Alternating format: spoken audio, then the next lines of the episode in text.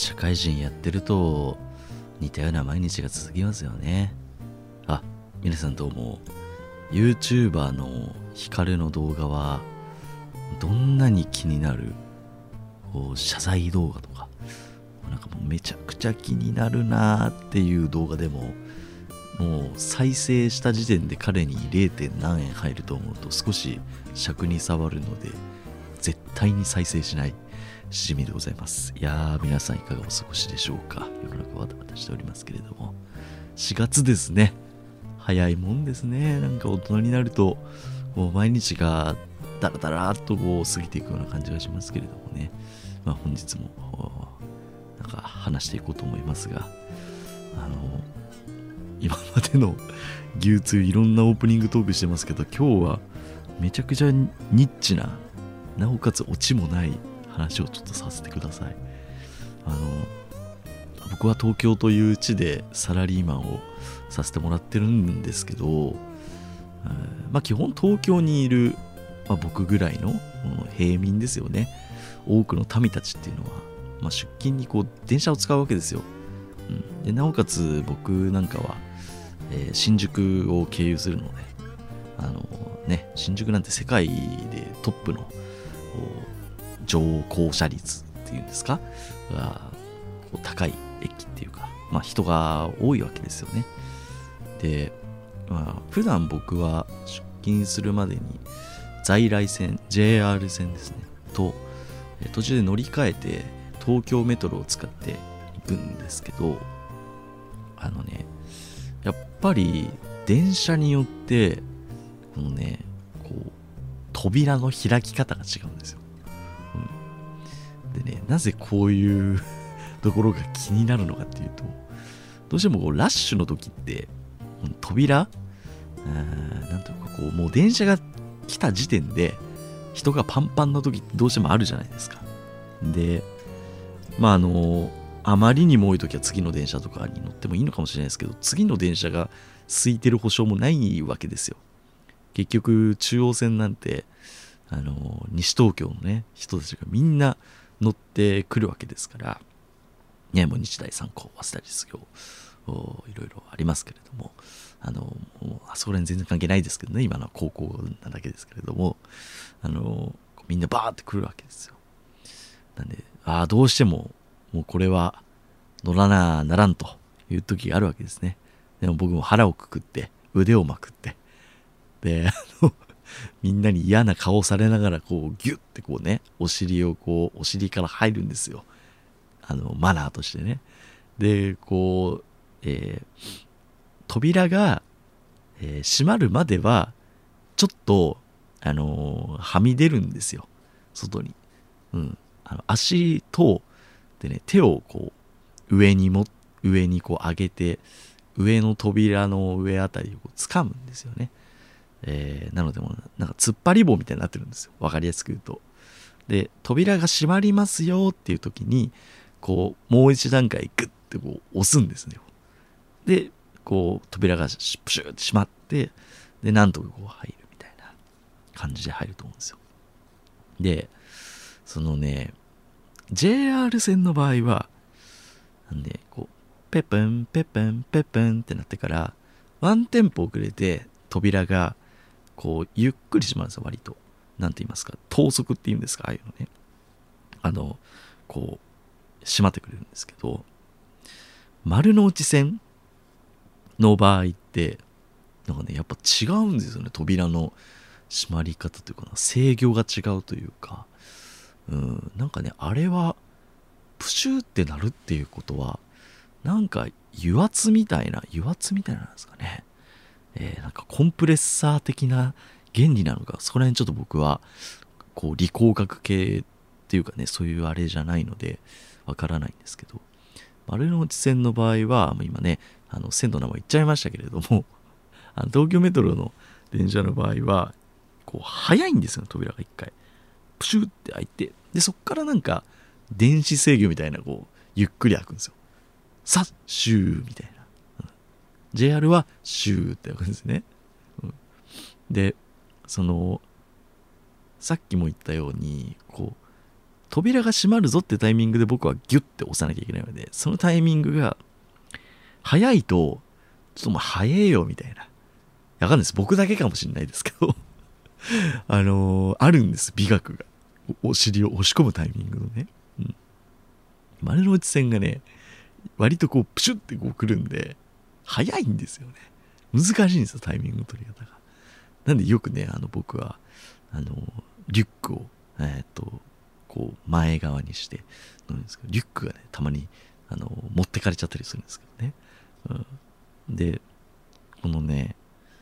まあ、うまく、まあ、大体はね、なんとなくこう、リュックとかが吹っ飛ばされつつも、横に流されつつも、ちゃんと閉まるんですけど、あの他の扉のところの人たちが必ずしもちゃんと入れてるとは限らないわけじゃないですか。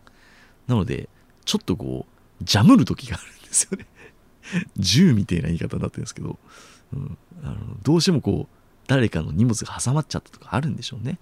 で、その時にこう扉をもう一回こう開けて閉め直すっていう、この、こう、ジャム、ジャムする時間があるんですよね。なので、結構ね、あの、丸の内線それ多いんですよ。ジャムるのが。で、そのために、の扉の割と速いスピードでこう、シュッ、プシューンみたいな感じでこう、開くんですよ。だからもうなんかね、イメージとしては僕がすげえ毎回こう、扉側にこうギューって押し付けられてる時に開くもんなんで、なんかもうすりおろされそうな、すりおろしリンゴってこういう気持ちなんだなみたいな感じで。何度かもうひどい時は3、4回やるんですよ。プシュンプシュンからプシュンあもうあもうヨーグルトに入れてくださいみたいな感じになっちゃうっていうね。のがあってうん。なんでねそこが難しい、うん、っていう話なんですよ。はい。落ちないでしょ本当に。でまあなんかもう一つちょっとこまごまさらに言うとあれなんですよね。えー、JR 線は、まあ、扉ゆっくり閉まってくれるんでタイミング取りやすいっていうのはあるんですけど上にね何もないんですよ。出っ張りみたいなもんが。なんでなんかそのままなんかモニターの下あたりっていうんですかね。あたりをこう持って、えー、こう突っ張り棒みたいになるんですけど丸の内線はあの上にねなんかこうちょっと指をかける出っ張りがあるんですよね、はあイメージ、サスケの、あれは何ステージだ？ファーストステージではないんですよ。えー、でもセカンドステージはあれだよね。スパイダーウォークとかのところだから、えー、っと、サードステージだと思います、多分。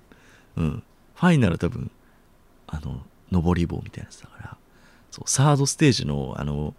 こう、指をかける。えー、あれ何ですかね。多分、多分ですけど、クリフハンガーって名前。うん。ちょっとだけなんか1、2センチ、こうなんて言うんだろうな。出っ張りがあるところを指でこうかけて、指だけでこう渡ってくっていうのがあるんですけど、丸の内線はね、クリューハンガーがあるんですよ。なのでね、ちょっとこう、あの、在来線以外というか、あの、メトロに乗る人はね、ちょっとこの窓の扉の上あたりにクリフハンガーがあるのをちょっとね、今後見ていただければあれは意外と助かるんですよ。あそこに指かけて突っ張り棒になって、えー、プシュンプン、プシュンプンってなった時に、こうカッて入れれるんで、っていうね。まあそういういろんな、ね、ああいうのも作る人が考えて出っ張りを作ってるんでしょうね。っていう話でした。はい。本日も頑張っていきましょう。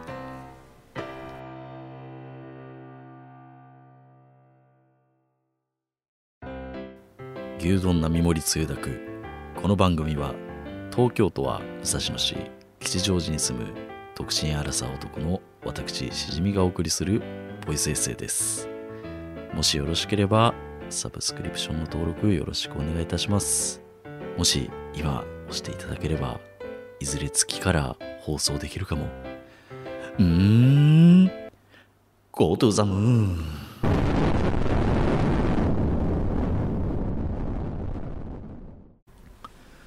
はい、牛追お送りしております。もう WBC ですよ。ちょっと話をさせてください。野球知らない方はね、申し訳ないなと思うんですけど、分かりやすいようにね、話していきますけれども、すごかったですね。えー、2週間前ぐらいに無事大団円迎えまして、日本が優勝という最高の形で幕を閉じたわけなんですけど、まあ、予選リーグは割ともう日本が圧倒的に強いだろうというところだったんですけど、やっぱね、決勝ラウンドはね、凄まじかったあまりにも。今、振り返っても、うわーっていう感じ、うん、します。うん、僕も20年ぐらい野球はやっているんですけど、まあ結構もう片手で数えられるぐらいの試合には間違いなく入ってるんじゃないかなっていうぐらいドラマチックでしたね。うん。あの、まあ、栗山さんがね、今回監督だったんですけど、まああんま詳しくない方に簡単に言うと、こう、まあ、今回ダルビッシュとか大谷選手とか、まあ、日ハムの選手が多く出てるんですけど、まあ要するにもその育ての親なんですよね栗山さんっていうのは。でその監督がこうメジャーに行ったその教え子たちと共に戦うみたいな、まあ、もうこの時点で一つもう漫画できますよ。小説書けますよ、うん、であの本が出来上がるぐらいのこうエモーショナルな、えー、ことなんですけど。うーんまあなんかその他にももうなんか試合見てても例えばあの村上くんっていうね、まあ、あの去年の流行語ですか。あのみんな知らねえわっていう 感じだと思うんですけど。まあ日本人で、まあ、王貞治さんがね、えー、作っていた、まあ、年間の本塁打記録を二十何歳で塗り替えたと。で最年少三冠王っていう、まあ、とんでもない選手がいるんですけども彼がね全然打てなくて、うん、予選とかでね。でようやくこの準決勝決勝になって彼が目覚めるっていう。もうこの時点でまた本がね一冊書き上げられるぐらいの それぐらいののこうドラマチックであったと。でもう普通だったらもう短期決戦なので変えちゃうと思うんですよね。調子の悪い選手って。でもその栗山さんのこのやっぱりねこう村上は変えねえぞっていう文字通り本当腹くくってたと思いますよ。うん、これでもし村上君がまたこう打てなくて、えー、まあ結果負けてしまったとしたら間違いなくその敗因として挙げられるわけじゃないですか。なぜ不調の村上を最後まで使ったんだって言われるわけですよ。まあ、波の監督だったら間違いなく変えると思います。うん、僕が監督だったとしても多分変えてるんじゃないかなって思うんですけど。まあ、そこでねこう信じて使うこの栗山さんのロマンチストさというかそこがとんでもなかったなというふうに思いますね。うん、で、まあ、準決勝がメキシコ戦だったんですけどメキシコもねもうメジャーリーガーがバンバがバンバがいるようなチームで、えー、もう本当終盤、それこそま最終回まで1点差で負けてる状況で、まさかの村上君がね目覚めるっていう、まあ、大谷の、ツーベースからの村上君というのが、ね、めちゃくちゃ熱かったんですよね、うん、で最後の最後であの周東選手っていうのはめちゃくちゃ足の速い選手がいるんですけど、まあ、その選手が帰ってきてサヨナラ勝ちという結果になったわけですよ、うん、でまずねこう周東選手原付より速かったっていうね。どんだけ速いんだよっていうね。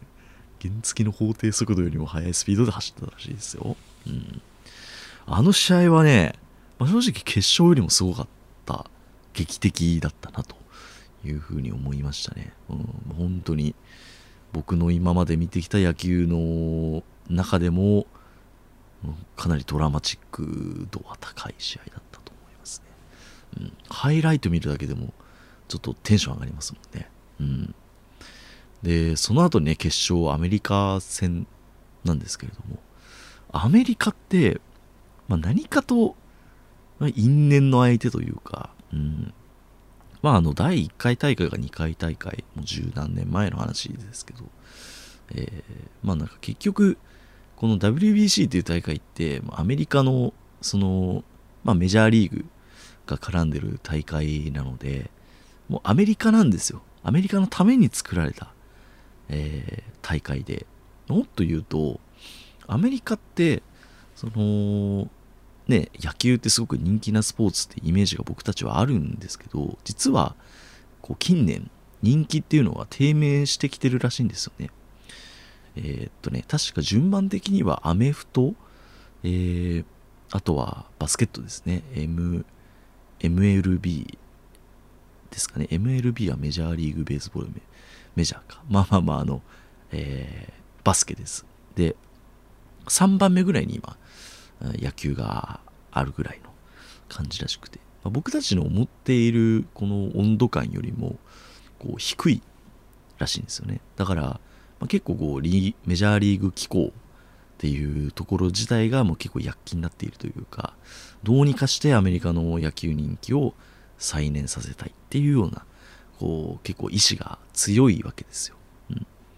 なのでそのためにどうすればいいかって考えるとやっぱりアメリカが優勝してくれるのが一番いいわけですよね。だし、えー、まあそのもうちょっと黒い話をするとそのグッズの収益とかその放映権とかっていうのはすごい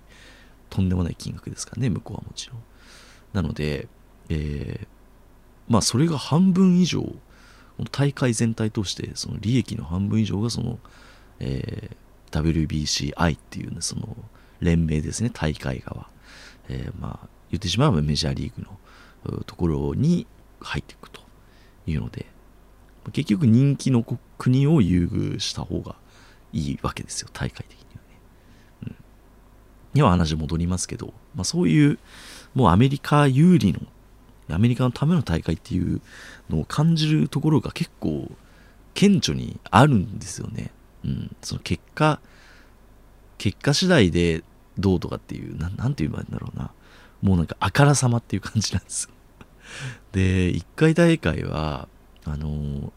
疑惑の判定っていうのが実はあって、日米戦で。あのタッチアップっていう、まあ、野球のちょっとルールになってくるんですけれども、えー、まあなんか、こう1点入りましたよっていうところで、あのー、チャレンジがかかってでモニター判定していて明らかにもう正当なこうルール上通りに段階が踏んで日本がじゃあ点を取れてますと。いうふうに見えるプレーなんですけど、えー、当時ねボブ・デイビッドソン審判でしたっけ？名前もね日本で轟くぐらいのもう世紀の誤審があったわけですよね。明らかにこう足の方が遅くこう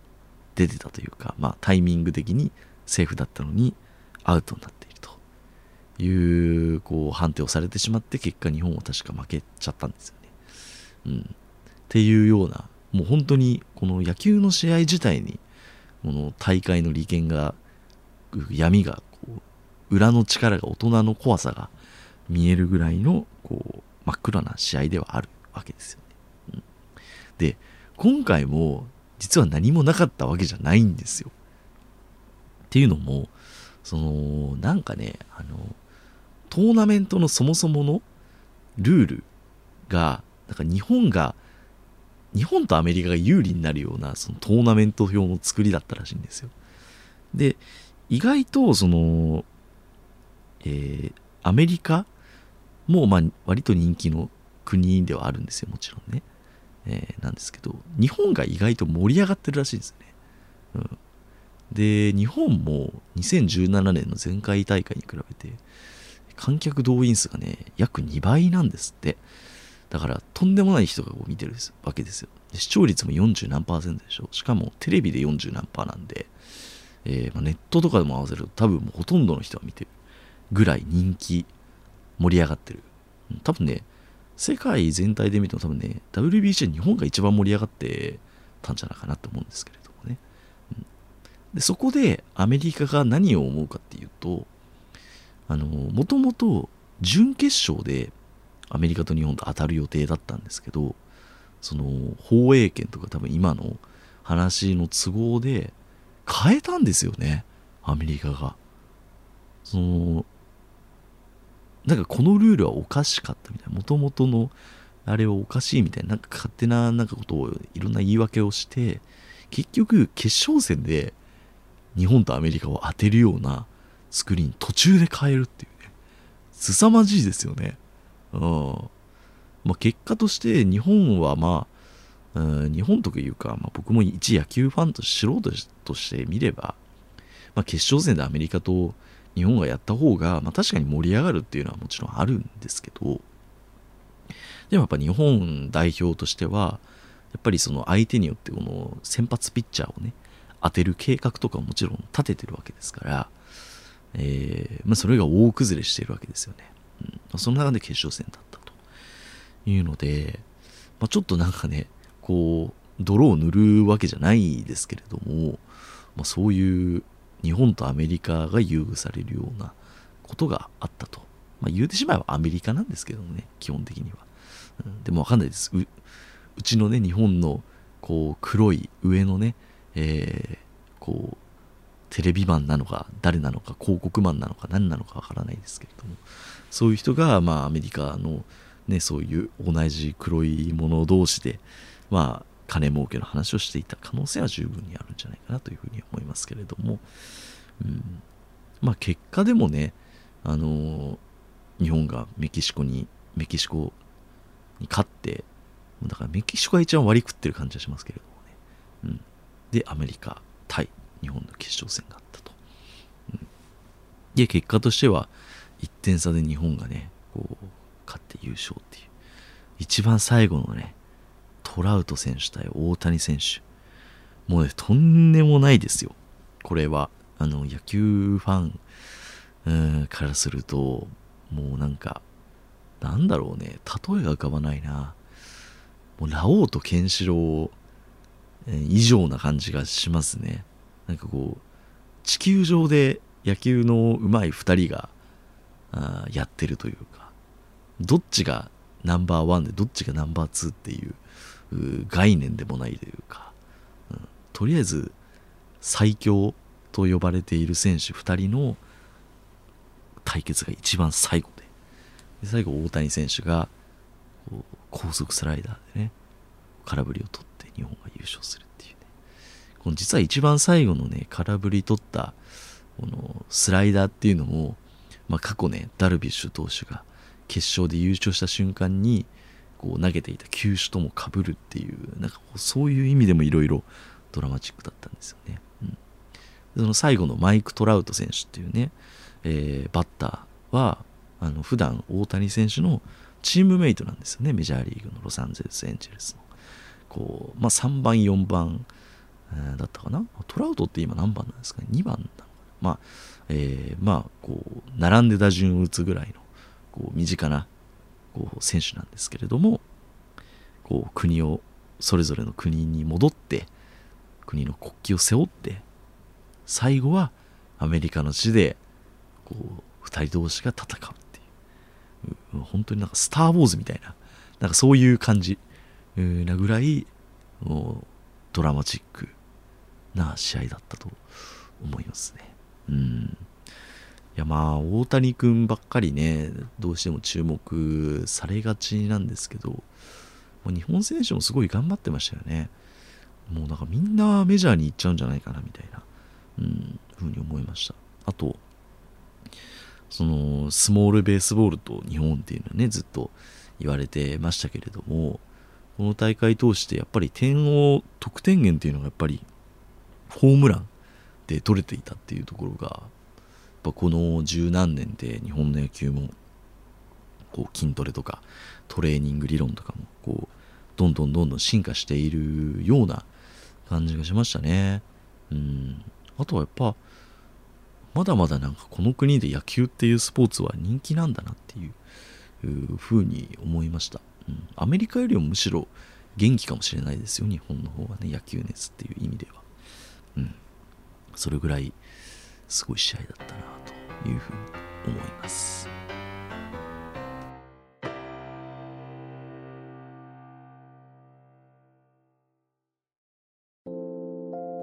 九州高校首相のしじみです。このポッドキャストの特徴は、程よいテンポ感という名の微妙に間延びしたトークです。目標は独占契約を勝ち取って100億円を手に入れることです。絶対勝ち抜くぞ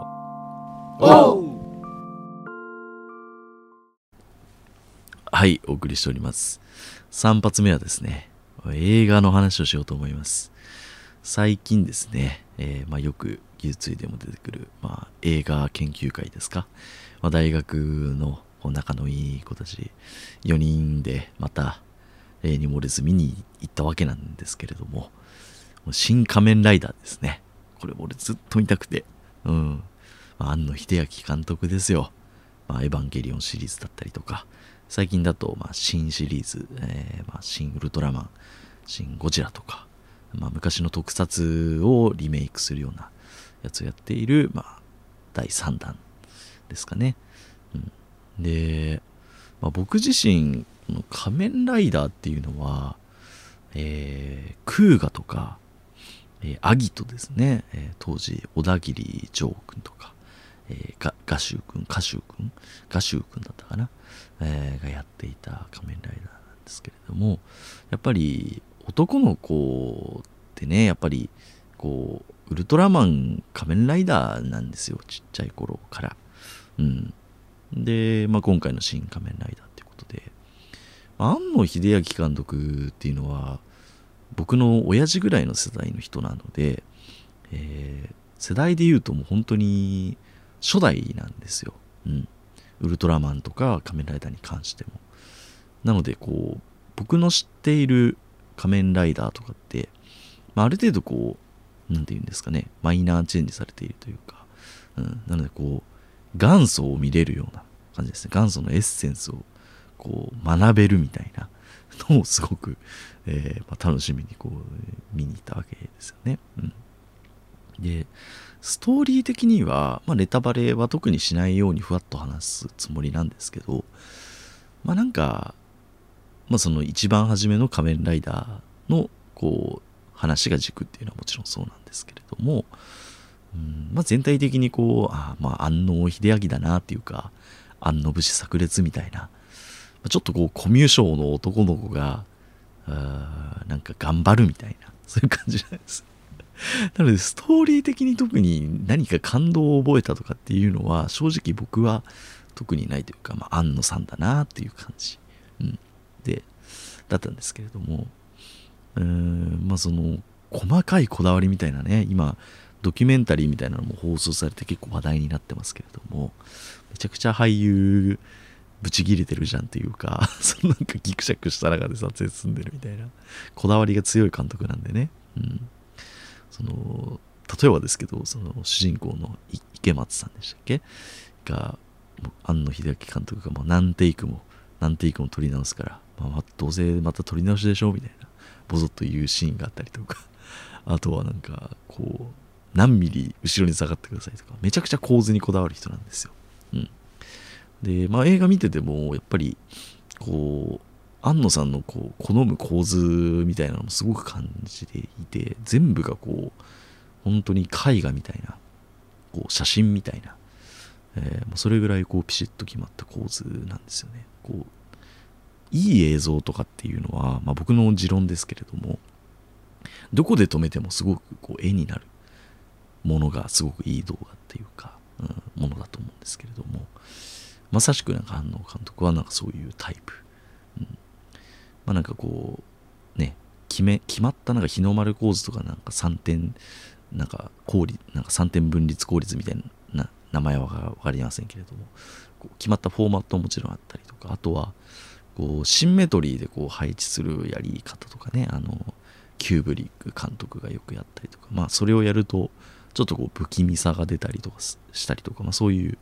こう映像的な効果があったりするんですけど。あとは、まあよく庵野監督がやりがちだなって思うのは、こう、なんていうか、こう規則正しく演者を並べる配置。それによってすごく、あの、不気味さが出るというか、なんかまあ、例えばですけど、こう操られた兵隊みたいな。こう統制の取れた兵隊の行進みたいなイメージかな、うん、みたいな感じでこう不気味さが出てくるような、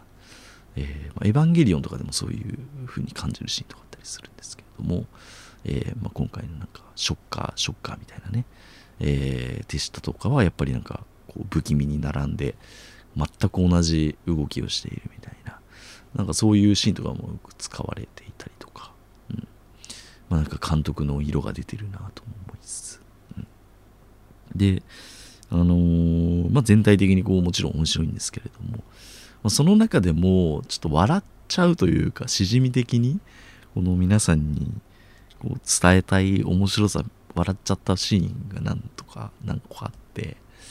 えー、まあ、まずはですねその、えー、今回はヒロインが浜辺美波ちゃんでねめちゃくちゃ可愛いんですよ。もうね浜辺美波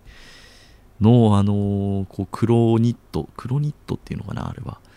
あの黒タートルネックっていうんですか。もうあの浜辺美波を見るためだけでも新カメラライダー見てもいいんじゃないかなっていうぐらい価値があるんですけれども、まあ、まず可愛い。でも長澤まさみも出てた、まあ、斎藤工竹野内豊っていうあの なんというかこうすげえ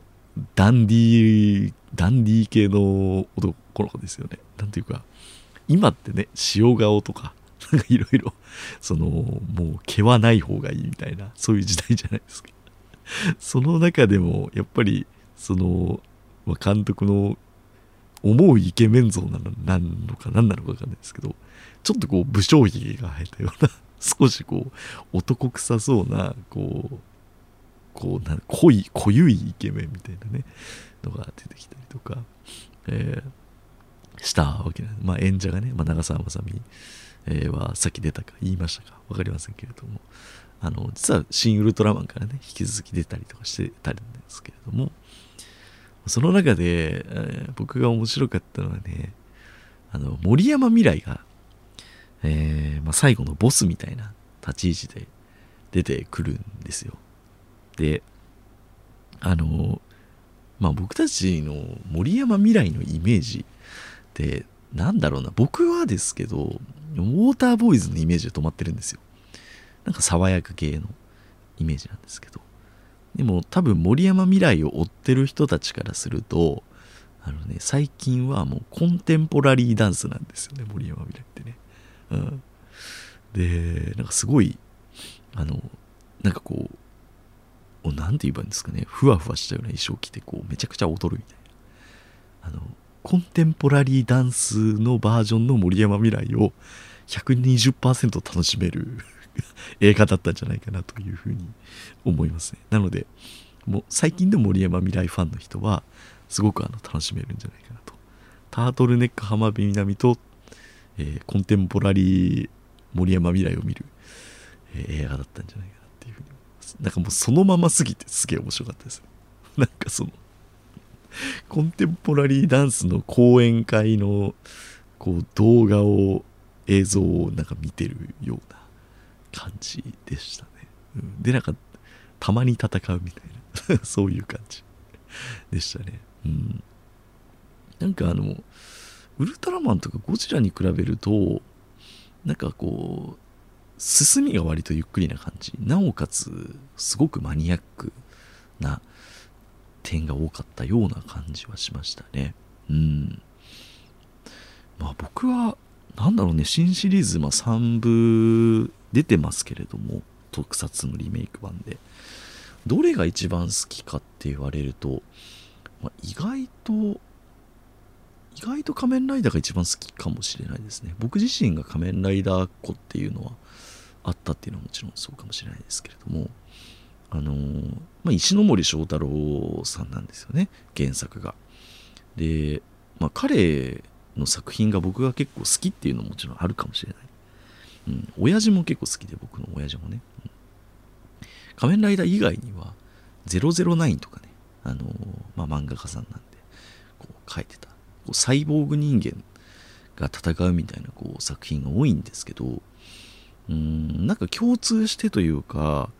イメージとしては、すごくこう、暗いんですよね。うん、なんか、普通主人公って、こう、ヒーローって、なんかこう、ポジティブな動機というかうんまあもちろん悪を倒すことがね第一目的ではあるんですけどこうなんか「へい!」みたいな感じでこう「俺はみんなを倒すぜそしてみんなを幸せにするんだ」みたいなこういうちょっとこうポジティブな感情になる主人公って多いと思うんですけど石森章太郎の作品に出てくる主人公ってなんかこう悲しいこととか悲劇があってでその社会のこう黒い人たちにこう都合よく利用されて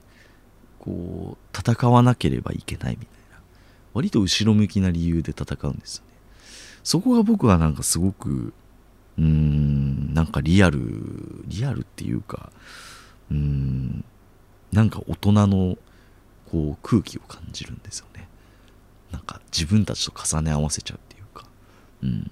僕たちも社会の歯車として戦ってるわけじゃないですか。普段から。みたいなこう動機なんですよね。うん。なんかそういうところがやっぱり仮面ライダーのいいところであり、うん、なんか今回もその終始ちょっとこう暗い中で戦うみたいな。それでも俺は戦うみたいな。感じがすごく良かったなっていうふうに思いましたね。うん。まあ、ぜひちょっと仮面ライダー。まあ、興味、あの知らない方でも楽しめると思いますよ。僕も、あの元祖の仮面ライダーって知らないんですけど、もちろんね、あの初代の仮面ライダー知ってる人からすると、さらにこうマニアックなね、憎い演出っていうのも多分散りばめられていたと思うので、楽しめると思うので、うん、なんか俺の親父とかも見に行ったら楽しい、楽しいんだろうなと思って、なんか LINE とか送っとこうかなとかって思いますけれど、うん、まあそんな、えー休日を過ごしておりました。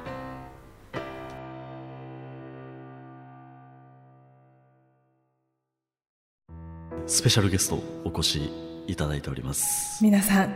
こんばんは。春名誠でございます。落ちた時ってどんな感じなんですか？おい、センスねえなって思うんですか？はい。ちげえだろはい、エンディングです。今回もね、最近起こったことをつらつらと話しておりました。はい、えー実は皆さんに報告があるんですけど、最近ゲーム実況チャンネルをスタートさせました。寝たら高尾っていう 名前でやってるんですけど、まあ、僕とは人格を切り離してちょっとやってみようかなっていうことで、えー僕の義理の兄というね、しじみの義理の兄という設定でやらせてもらっているので、ぜひ見ていただければと思います。今ですね、メイドインワリオをね、あの、ちょっと練習がてら、試験、えー放送という形で、まあ、何度か流す予定なんですけど、まあその後に、えーずっとやりたかった龍が如くシリーズのゲーム実況をやるっていう やつをスタートさせたので、ぜひそっちもね、YouTube でやってるので見ていただければと思います。もう2023年はね、いろいろチャレンジしたいなと。この牛つゆもちょっとね、名前を変えて再スタートしたいなというふうに思っていますので、えーお楽しみにということで、えーまあぜひ、えーまあチャンネル登録、まあこの番組もですね、えーフォローしていただけるとありがたいです。はい。えー Spotify、Apple Music、Amazon Music、ん？うんアマ Apple Podcast、Amazon Music で配信しているので、ぜひ、えーコメント、フォローお願いします。あとは、Twitter でハッシュタグ、すべてひらがなでギュツイートつけてコメントをしていただければと思います。えーそれでは次回僕ですね。次回、牛つゆ、しじみ、改造人間にされる。ありがとうございました。